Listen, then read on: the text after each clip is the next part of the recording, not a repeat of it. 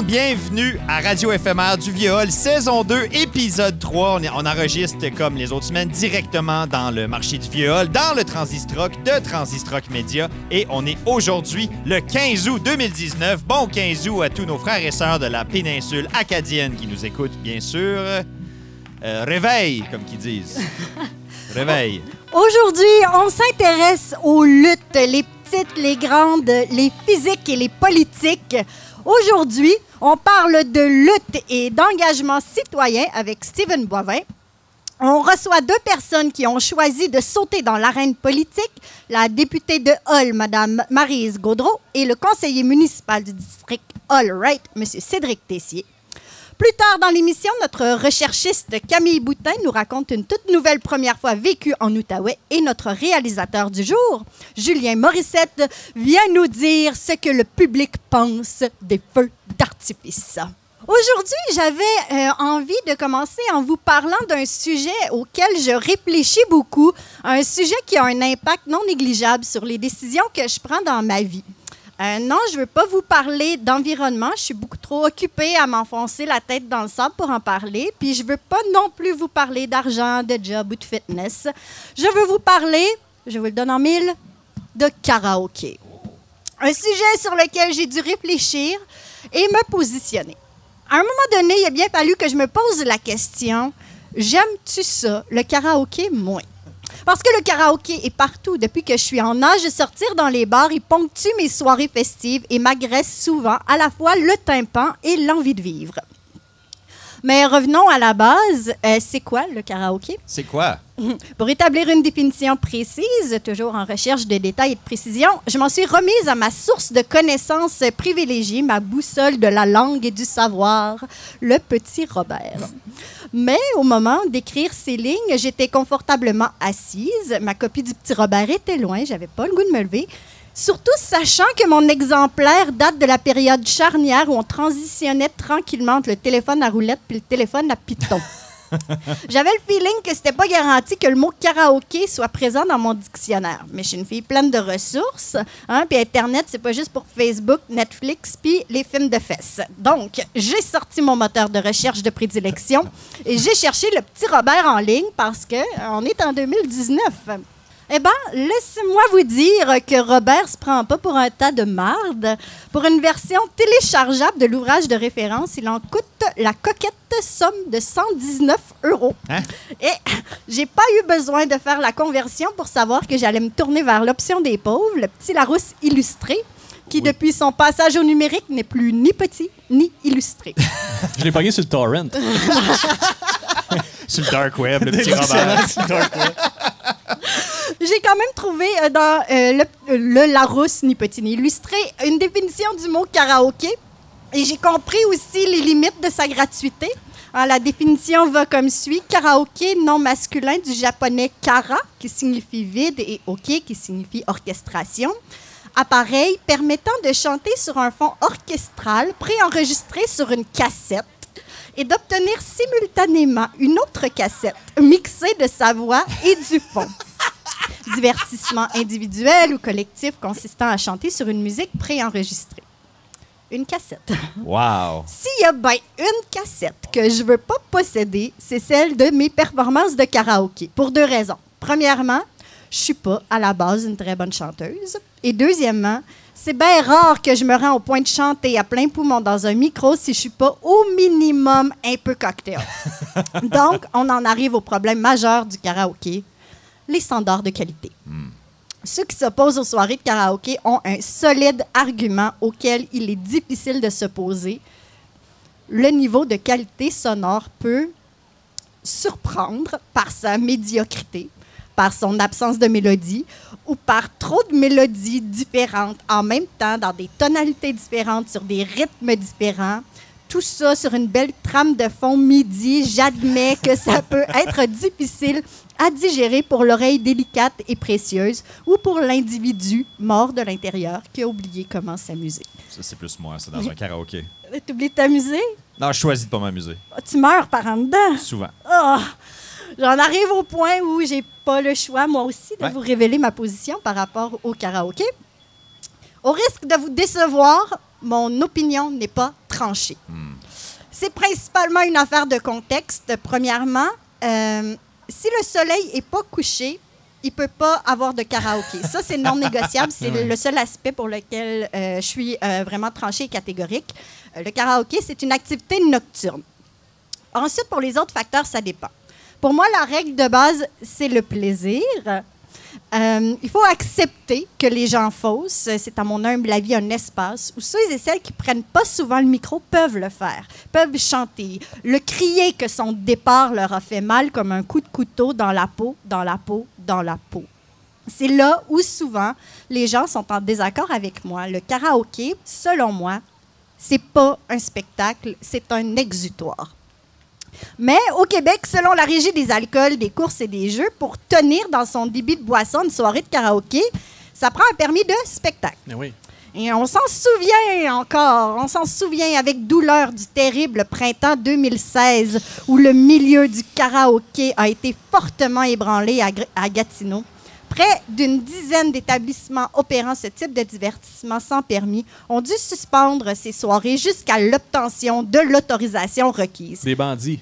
oui, à cravate. une Ah ouais. grosse, grosse, Des grosse querelle. Ouais, Ouais. Une grosse chicane euh, entre les tenanciers hein, compétitifs euh, qui auraient mené euh, l'un d'entre eux à se fâcher puis à dénoncer les autres méchants sans permis.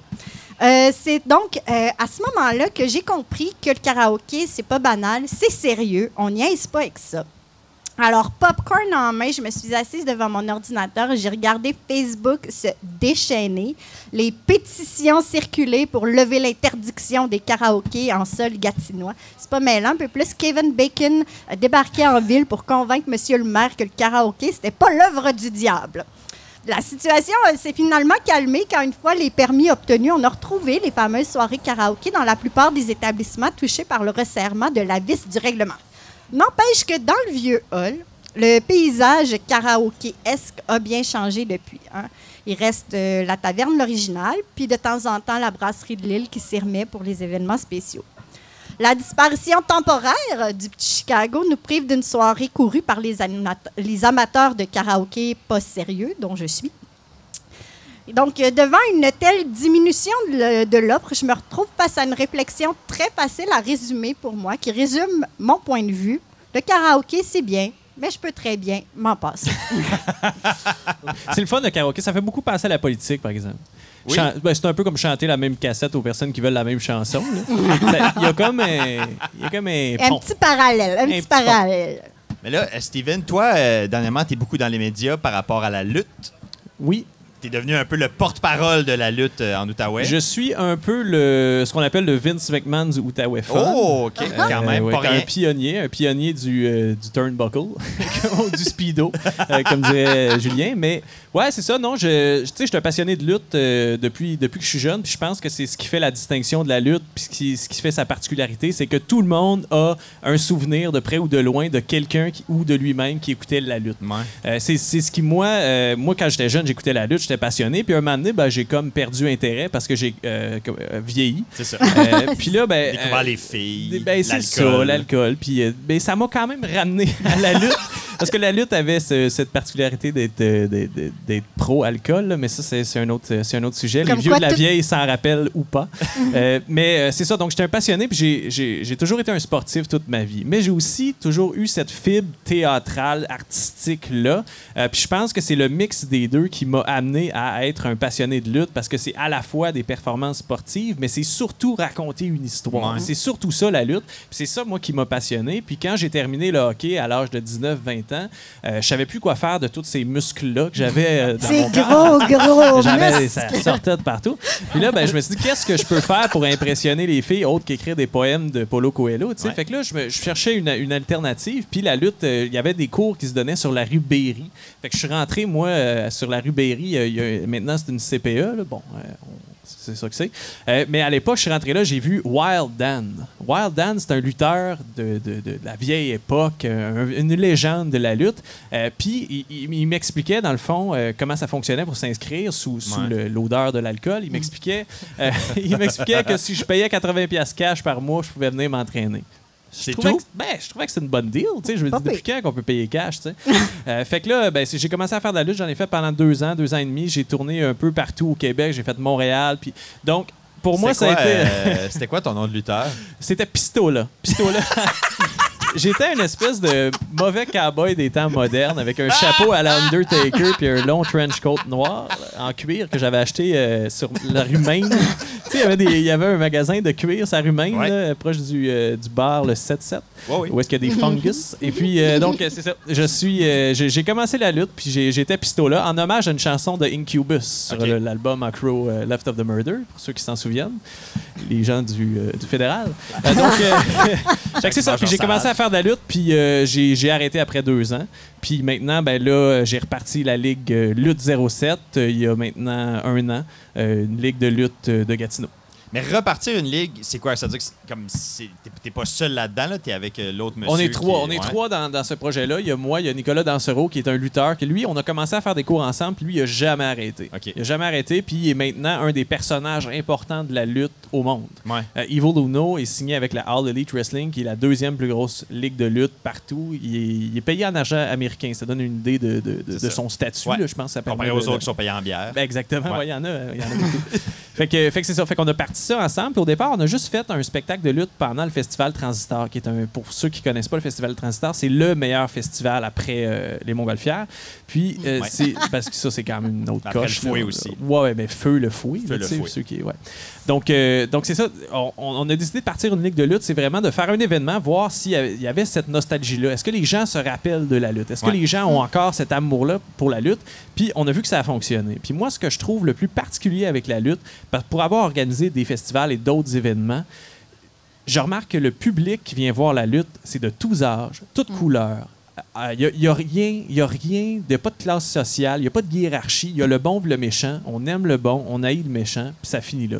Euh, donc, euh, moi, c'est ce que je trouve le plus passionnant de la lutte, c'est que c'est vraiment pour tout le monde et ça s'adresse à tout le monde. Puis, est-ce que ça a changé euh, le- l'esthétique? Est-ce que ça a évolué ou on, on est justement dans la nostalgie puis on peut prendre une capsule temporelle puis retourner ouais. euh, à l'époque de notre enfance? Est-ce que ça a évolué, ça s'est raffiné? Est-ce que Ben, les enjeux ont, ont changé? Y a- la base est là parce que je pense que ça fait partie de la, de la nostalgie, nostalgie de la chose, mais il y a autant de façons d'interpréter la lutte qu'il y a de ligues de lutte. Tout le monde donne un peu sa couleur. Je pense que euh, théâtre de Lille, c'est pas la même chose que le théâtre Marcalou. Bon, Non. certains pensent que oui, mais ça c'est une autre chose.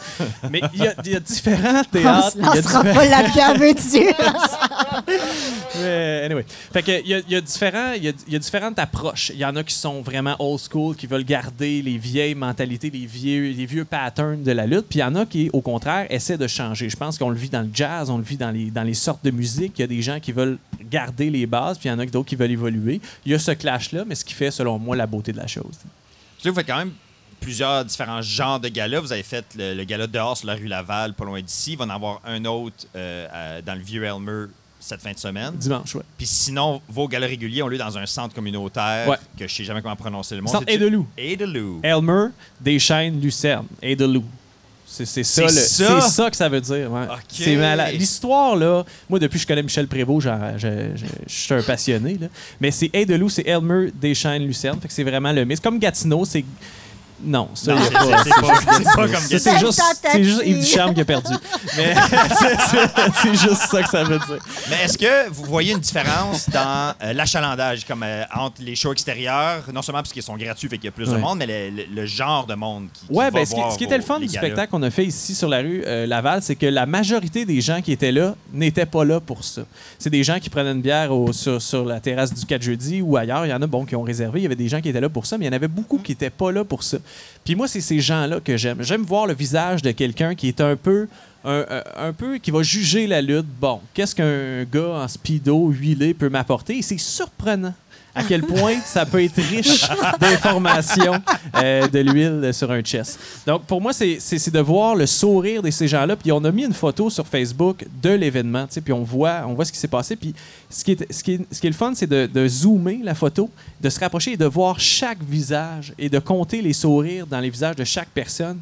J'ai rarement vu ça à, à Marchantal Toupin. C'est vraiment particulier à la lutte de voir que tout le monde a du fun euh, sans... Une forme de fascination aussi pour les non-initiés. Mais surtout euh, quand on comprend pas ce qui se passe. Tu sais, on se fait raconter une histoire puis on embarque. Puis on le sait pas, on s'attendait pas à avoir du fun. C'est comme être sous, mais tu t'en allais pas là pour ça. C'est le fun, tu sais, d'être un peu chaud, faire cool. Donc, je dormais une belle soirée. Moi, je m'attendais pas à ça. Ouais. Mais c'est ça la lutte, tu sais. C'est comme, euh, c'est ivresse de plaisir. J'aimerais ça qu'on parle de euh, le choix de- d'établir, de faire les deux galas euh, cet été dans la rue. Un sur la rue Laval, en plein cœur du Vieux Hall, puis un qui aura lieu euh, le 18, euh, ce dimanche, euh, à Elmer, sur la principale, dans le Vieux Elmer. Euh, pourquoi ces deux choix de location-là, de- d'endroits? Pourquoi le Vieux Hall et le Vieux Elmer? Ouais.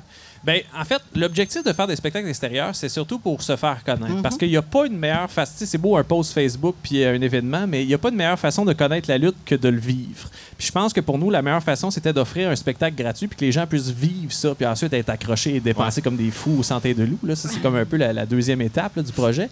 Mais au départ, c'était de séduire les gens, un peu comme moi quand je, je- je suis au vieux hall. Tu sais, je séduis en général. Quoi? Tu séduis! OK, excuse.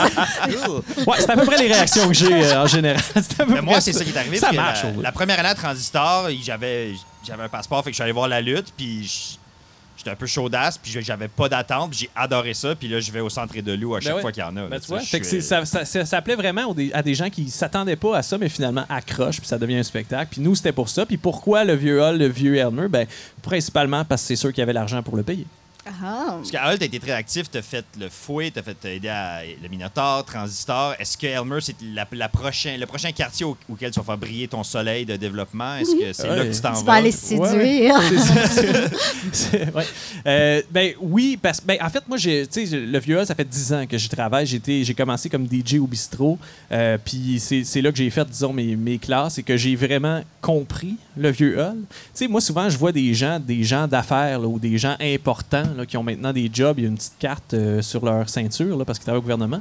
Euh, je les ai vus dans d'autres contextes, disons, dans d'autres aspects de leur vie.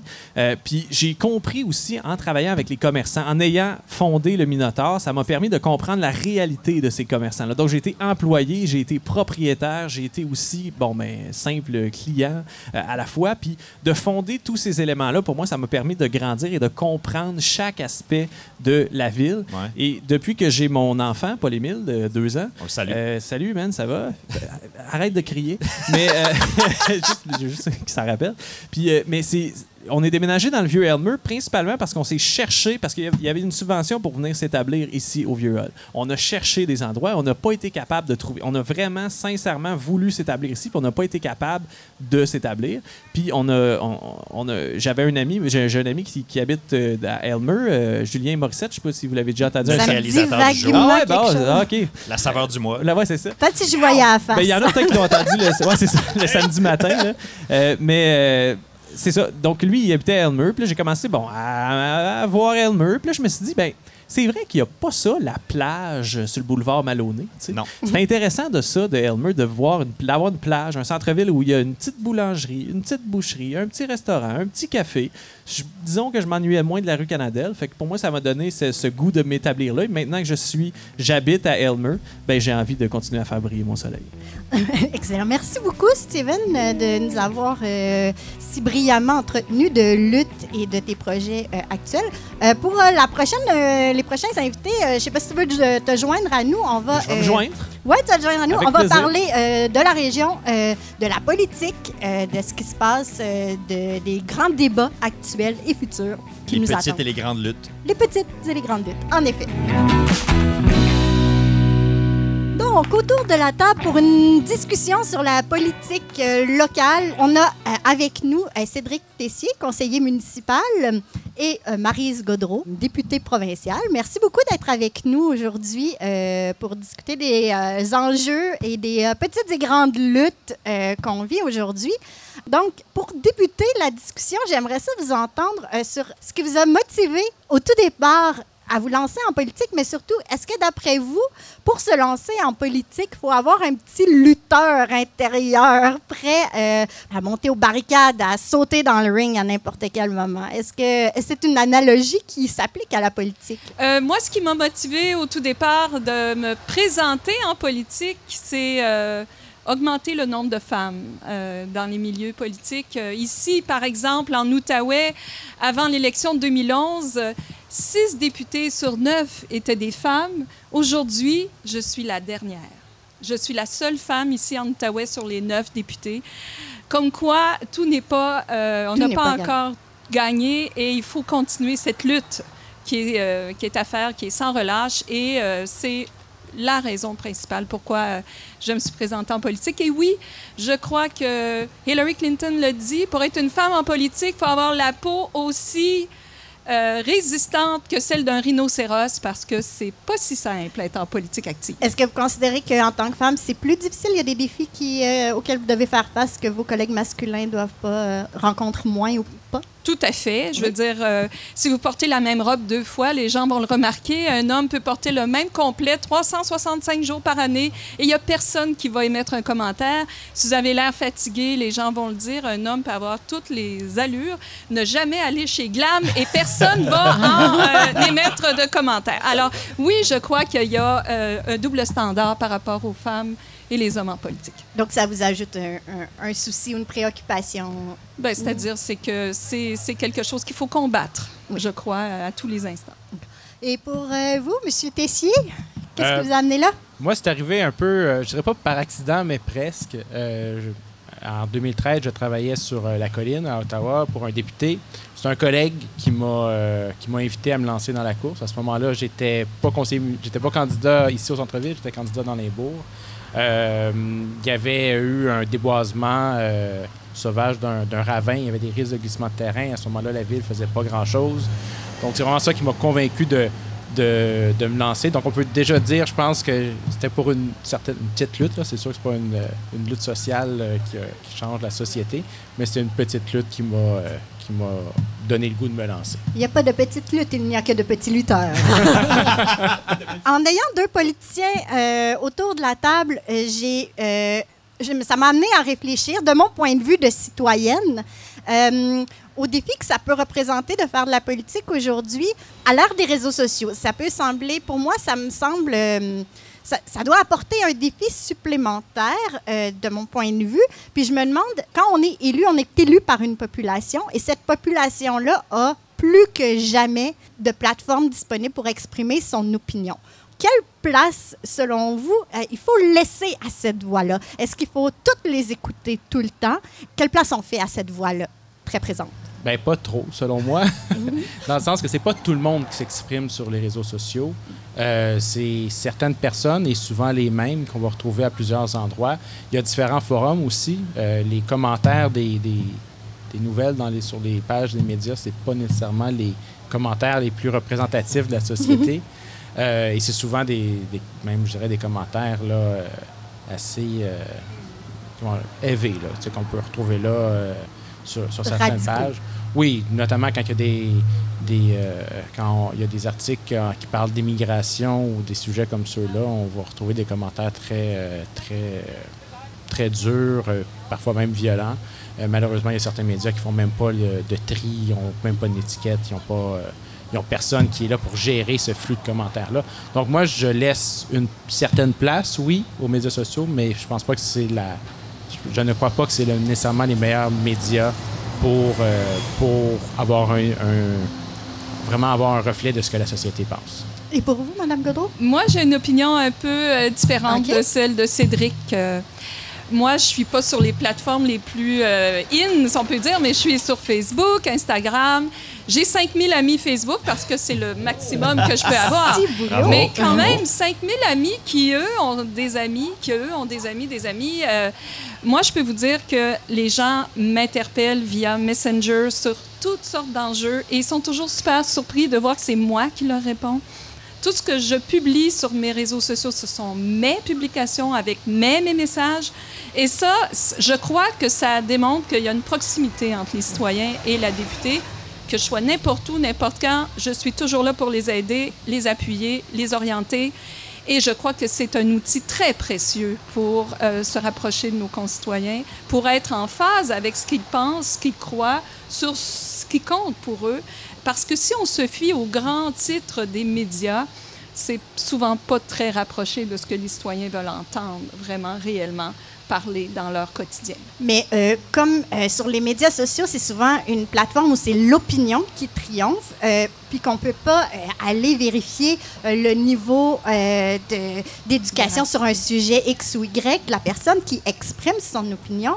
parce que les enjeux dont vous traitez, puis les problèmes que vous devez régler, essayer, essayer de régler à tout moins, c'est des problèmes qui sont souvent très complexes et euh, pour lesquels il faut, faire de la recherche, il faut aller s'informer très loin pour avoir une idée de la vue d'ensemble des enjeux. Est-ce que c'est pas un peu dangereux de laisser beaucoup de place à ces opinions-là? Si je peux me permettre, ça fait 20 ans, que je travaille au bureau du député de Hull. J'étais là avec mon prédécesseur pendant 8 ans. Je suis là depuis 11 ans. Et vous venez exactement de décrire c'est quoi le travail d'un attaché euh, politique. C'est de la recherche, c'est de prendre le problème qui nous est soumis, qui nous est euh, présenté, en faire sien, et puis de trouver des solutions. Et, et aussi faire beaucoup, beaucoup de pédagogie. Je suis certaine que Cédric est d'accord avec moi. Un de nos rôles principaux, c'est de faire de la pédagogie. Expliquer pourquoi les décisions sont prises et quelles sont les, les, les, les raisons qui militent en faveur de la décision qui a été prise. Et ça, ben, souvent, c'est escamoté par les, les médias, euh, les journaux, les radios, et c'est vraiment nous qui devons euh, appuyer sur cette euh, pédagogie qui est si nécessaire. Les radios d'opinion, euh, souvent, ils vont justement influencer sans savoir de quoi ils parlent. On nommera pas de nom, mais je veux dire, souvent, là, on a l'impression qu'ils sont aux premières loges, puis ils n'en ont aucune espèce d'idée de ce dont ils parlent. Moi, j'étais là en chambre quand la décision a été prise. Ben, je trouve que c'est quand même judicieux de s'adresser à nous, les élus, qui prenons les décisions, qui avons fait tout le travail euh, en commission parlementaire pour en arriver à une décision. Merci beaucoup de, de- de cette explication-là. Ça, ça met en lumière aussi euh, votre point de vue, votre façon d'utiliser les réseaux sociaux. Donc, euh, selon vous, c'est toujours une bonne idée si on a euh, un souci ou des choses avec lesquelles on n'est pas en accord ou qui nous dérangent dans notre société, de s'adresser à notre député ou à notre conseiller municipal, par exemple. Ça Ben, vaut toujours a- la peine. Absolument. Puis quand tu es élu, tu n'as juste pas le choix d'être sur les, les réseaux sociaux. Mhm. Euh, C'est une obligation parce que c'est un. Même si je pense qu'on doit pondérer le, poids qu'on donne à, ces médias-là, euh, ça reste un, essentiel aujourd'hui, là, en 2019.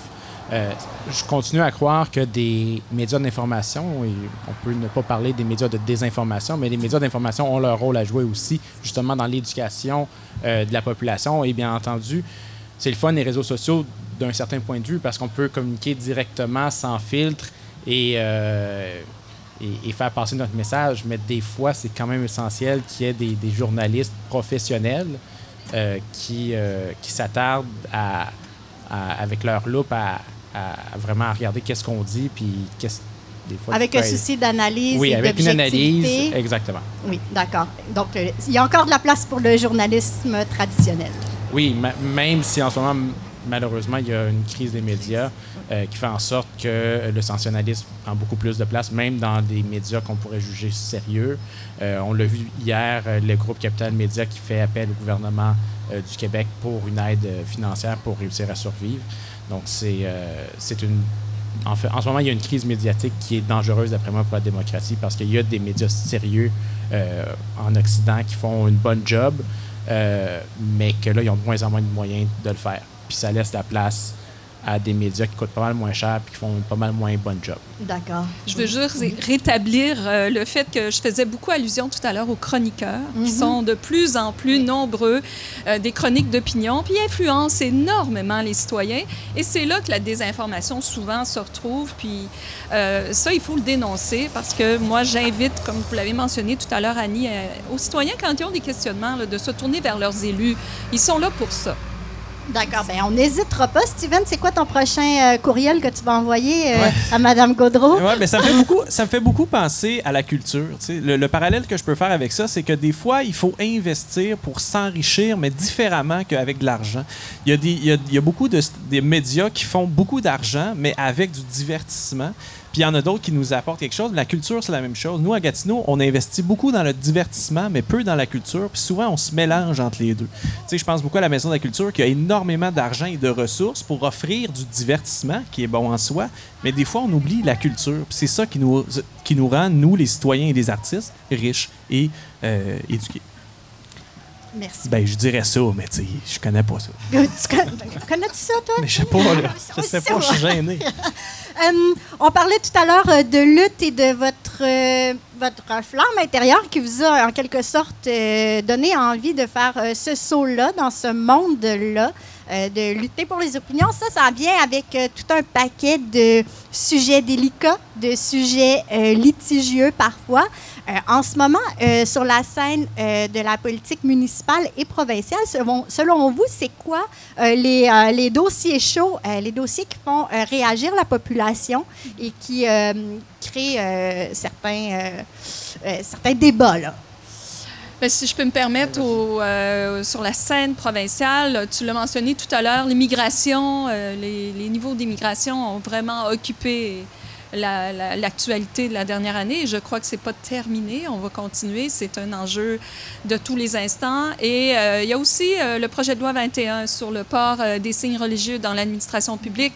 Ça aussi, ça a vraiment suscité, ça a fait vraiment en sorte qu'il y a des gens qui se sont exprimés avec beaucoup d'émotions, que ce soit positives ou négatives, ou des gens qui sont totalement en accord ou en désaccord. Mais tout ça pour dire que ce sont des enjeux de société et qui touchent l'ensemble des citoyens du Québec et c'est normal que euh, nous ne soyons pas tous d'accord, mais cette belle liberté d'expression fait en sorte que tout le monde peut s'exprimer et qu'on a besoin d'entendre les opinions de tous. Ce sont des sujets très délicats qui ne se règlent pas en un après-midi autour d'une tasse de café. C'est euh, des débats éthiques, des questions éthiques, des questions de droits humains aussi. Donc, il y a beaucoup de choses, il y a beaucoup d'éléments à prendre en considération dans ce dossier-là. C'est normal que ce soit difficile de se positionner sur ces questions-là.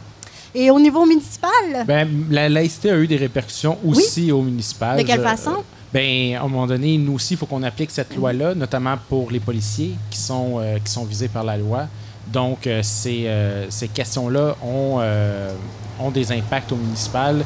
Et, veut, veut pas, on est près des citoyens, on entend aussi ce que, ce que les gens ont à dire. Moi, c'est un débat qui me rend très mal à l'aise en général. là. Je trouve que, que le gouvernement n'a pas nécessairement bien géré ce débat-là. Ah non? Euh, non, je pense que euh, je, je pense qu'il y, a, euh, il y a beaucoup de gens qui se sont sentis libres euh, d'exprimer des, euh, des opinions euh, carrément racistes, xénophobes, euh, violentes, euh, et, euh, et le gouvernement a très peu fait pour calmer le jeu. Euh, donc, selon moi, ce, débat-là, malheureusement, c'est pas super bien passé. Euh, bon, il y a une longue, une longue historique quand même. ça fait un peu plus de dix ans que ce débat-là fait rage euh, au Québec. Euh, mais je- dois dire que ça, ça, ça l'a shaké. Surtout ici, dans le vieux, il y a beaucoup de, de nouveaux arrivants de plein de sortes de religions, là, pas nécessairement juste des, des personnes musulmanes, mais moi, je le vois au quotidien. Ces gens-là s'intègrent dans la société. Quand on a des soupers communautaires, des soupers de Noël, je veux dire, de Noël, il y a des gens de plein de religions qui viennent à ces soupers de Noël-là. euh, parce qu'ils veulent faire partie de la communauté. Les gens apprennent le français. Les enfants, là, ici à l'école Notre-Dame, dans le vieux il y a des classes de francisation. Les enfants, c'est fou à quelle rapidité ils s'intègrent à, à- à la société. Euh, moi, je suis allé à- dans, une, dans une polyvalente où est-ce que le tiers des élèves environ venaient de d'autres pays. Mont-Bleu? dire- Euh, non, je, je- moi, je suis allé à, à Carrefour. Carrefour. Euh, c'est un peu ça. Ouais, de de l'île peu Mont-Bleu aussi, euh, il y a beaucoup de, de personnes, euh, personnes immigrantes. Mais je veux dire, on- moi, c'est presque juste des histoires positives que j'ai vécues dans ma vie en lien avec l'immigration. Fait que ça vient me toucher, puis ça vient me choquer quand que je vois des dérives comme on a vécu là, euh, ce printemps, euh, des, des mouvements anti-immigration qu'on Oui. peut, on peut voir aux États-Unis.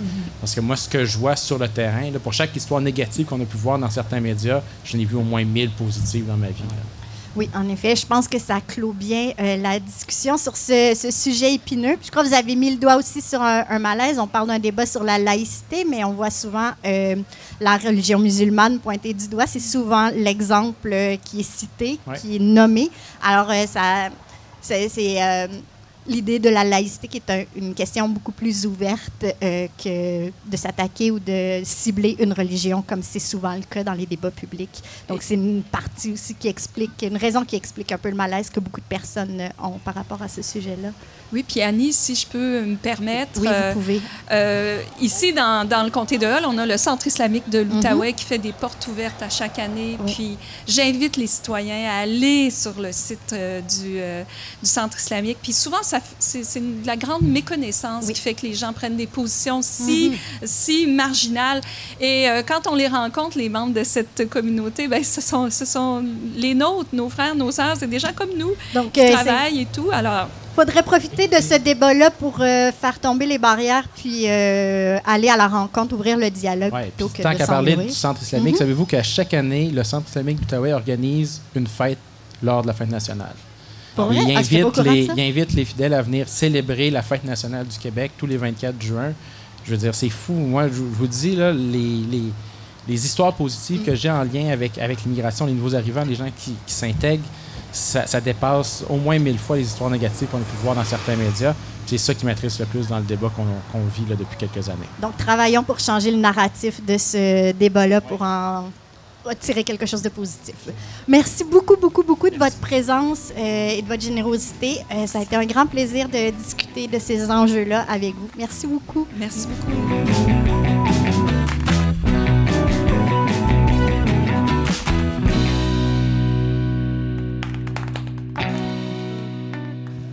Alors, on va maintenant s'entretenir avec notre recherchiste et chroniqueuse Camille Boutin, qui a encore vécu une première fois mémorable en Outaouais. Qu'est-ce que tu as vécu cette semaine, Camille? Je- J'ai eu la chance d'aller au euh, feu d'artifice que euh, j'avais gentiment appelé dans mon cœur les feux du casino. Oui.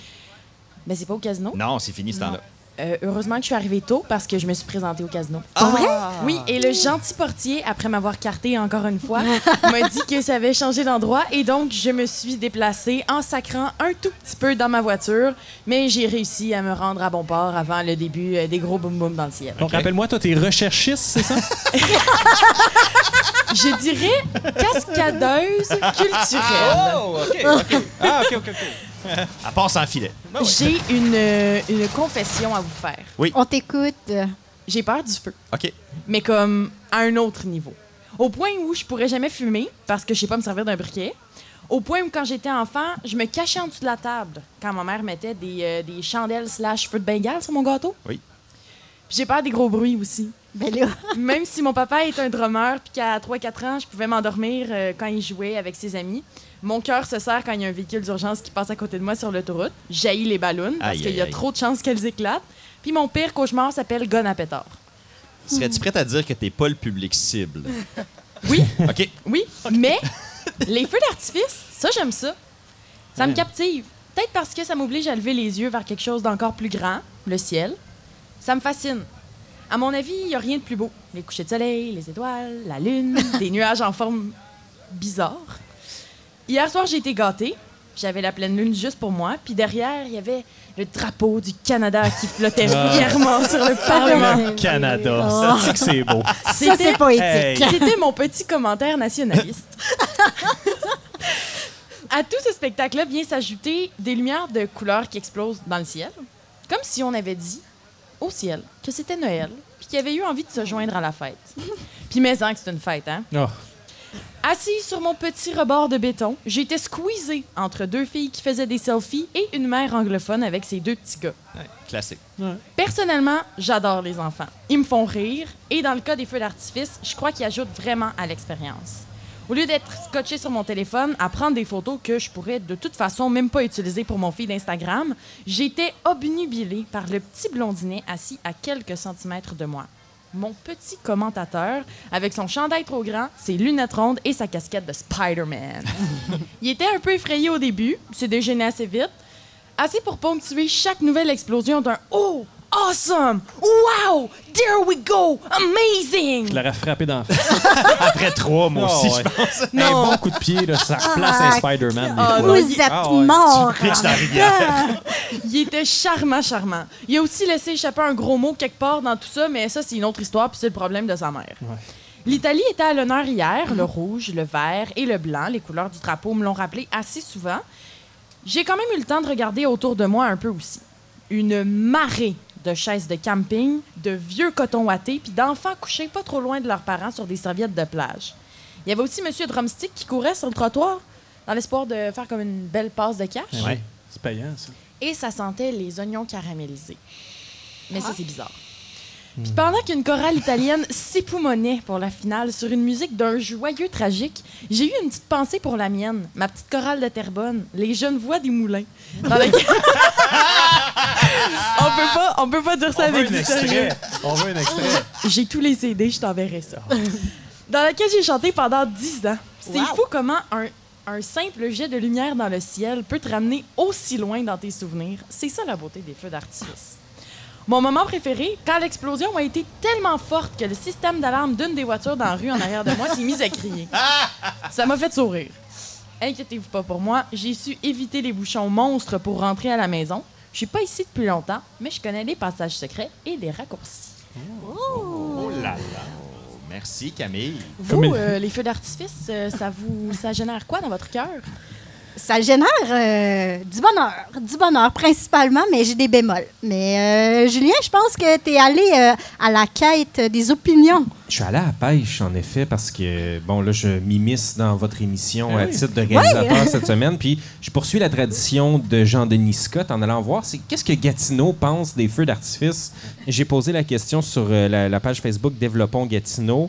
Euh, les gens étaient vraiment pour les feux d'artifice. Parler sur un spotted à Ah, Gatineau. Non, hey, non, mais j'a- j'aurais pu. Il y a des gens dans l'entourage qui, euh, je vous dirais que c'est 50-50. là. Euh, Il y, a- il y a- il y a des gens de la région, comme Louis-Philippe Roy, notre grand ami, qui a dit, euh, grâce à la tune de Katy Perry, Euh, il est pour. Euh, Il y a des gens qui sont totalement contre les feux d'artifice. Hier, moi, j'étais à proximité des feux d'artifice. J'ai vécu de la frustration à cause d'un pont barré que j'avais oublié, c'était les feux d'artifice. Je me suis euh, rappelé de moi plus jeune qui ne comprenait pas les commentaires hargneux des automobilistes qui, à chaque festivité, euh, devenaient enragés. Puis là, je me retrouvais à marcher en sacrant parce que mon parcours, mon itinéraire devait être euh, modifié en raison d'une situation festive. Donc, je me suis rappelé que profondément, j'aime ça, les feux d'artifice. Ah Euh, par contre, je suis très consciente que c'est très mauvais pour l'environnement. Donc, avec parcimonie. Je me dis, on devrait peut-être... Feux d'artifice avec parcimonie. Oui, un de temps en temps, là, pas prévu. Ah, On se revoit tantôt. Un par jour. un gros, un gros Ouais. À la fête du Canada, au Nouvel An, Oh. mais pas 15 pendant l'été, où là, on devient un peu désabusé, puis on peut commencer à nourrir une forme d'amertume, parce que ça me semble exagéré. Mais je crois pas que les feux d'artifice doivent être bannis. Ça demeure un plaisir euh, qui est accessible à tous, euh, qui réunit les familles, les enfants. Il n'y a rien de plus beau que de voir qu'un un enfant qui veut juste aller se coucher, qui veut juste dormir, être réveillé par les bruits violents, les yeux un peu vitreux, puis qui n'est pas sûr d'aimer ça, mais il n'y a pas le choix parce que c'est festif. Parce qu'on dit d'aimer ça. Ben, on ça, le dit. petit gars. oui, oui, mais il y a quelque chose de. T'es pas supposé d'être debout à cette heure-là quand t'as 4-5 ans. C'est le fun d'être là.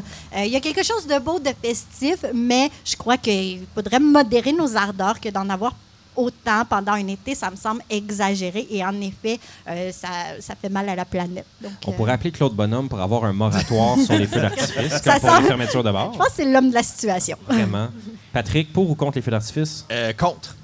Est-ce que vous vous souvenez de la, la première été que c'est déménagé du casino euh, au musée de l'histoire canadienne? Non. La- je pense c'est peut-être pas la première, la deuxième soirée, il a fait super humide, le plafond atmo- atmosphérique était super bas et toute la fumée est restée dans le Ah vieux oui. hall. Moi, j'habitais sur Maisonneuve, on est sorti dehors, ça sentait le soufre, il y avait un brouillard épais qui tachait.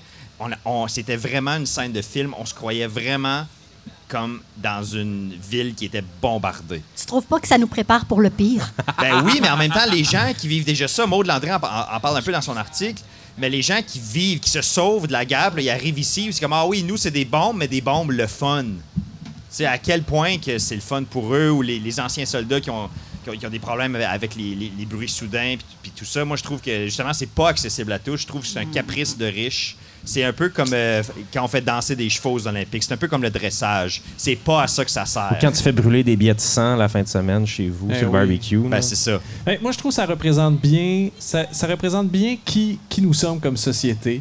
euh, tu sais, d'avoir un gros, des gros pétards dans le ciel, un gros écran de fumée pour, avec la plèbe à 5 piastres en avant, pendant que les vrais sont dans les tentes VIP en train de dealer la prochaine tour à condo. Moi, je pense que pour moi, c'est ça, les grands feux du casino. C'est des pétards pour la plèbe pendant que les vrais sont en train de négocier what's next. Mais la vraie plèbe est même pas sur les chaises à 5 piastres, elle est dans le parc à côté avec la trame sonore gratuite sa radio sur le 5 iPhone. ouais. Ah, moi, je suis le sur mon balcon avec ma bière Ouais. pas chère. Exact. Moi, je suis au parking des Galeries de Hall. C'est trippant, le gros. Camille Boutin, toi qui as vécu tes premiers grands feux euh, hier, c'est toi qui as le mot de la fin dans ce débat. Tu vas trancher. Qu'est-ce que tu en penses des feux d'artifice? Ben moi, je suis, j'ai une opinion modérée, Oh! un peu plus comme Annie. Ah, Euh, mon Dieu. En mais- 2019, on n'en veut pas des opinions Mais modérées. j'ai, j'ai, j'ai quelque chose de travers dans la gorge et je vais régler ça aujourd'hui. Vas-y. Moi, les gens qui se servent de l'argument écologique pour nous culpabiliser Ouais. d'aimer les feux, je les trouve hypocrites. Bon. Est-ce qu'on peut s'attaquer aux vraies sources de pollution avant d'essayer de nous faire sentir comme les pires humains de l'humanité, juste parce qu'on trouve ça beau de s'émerveiller? L'espace d'une trentaine de minutes devant un spectacle coloré. Hein? C'est simple de même. On peut-tu taper sa tête des industries puis du plastique? On peut-tu travailler à réduire notre, con- notre consommation, à rendre le transport en commun abordable puis à éliminer le gaspillage alimentaire?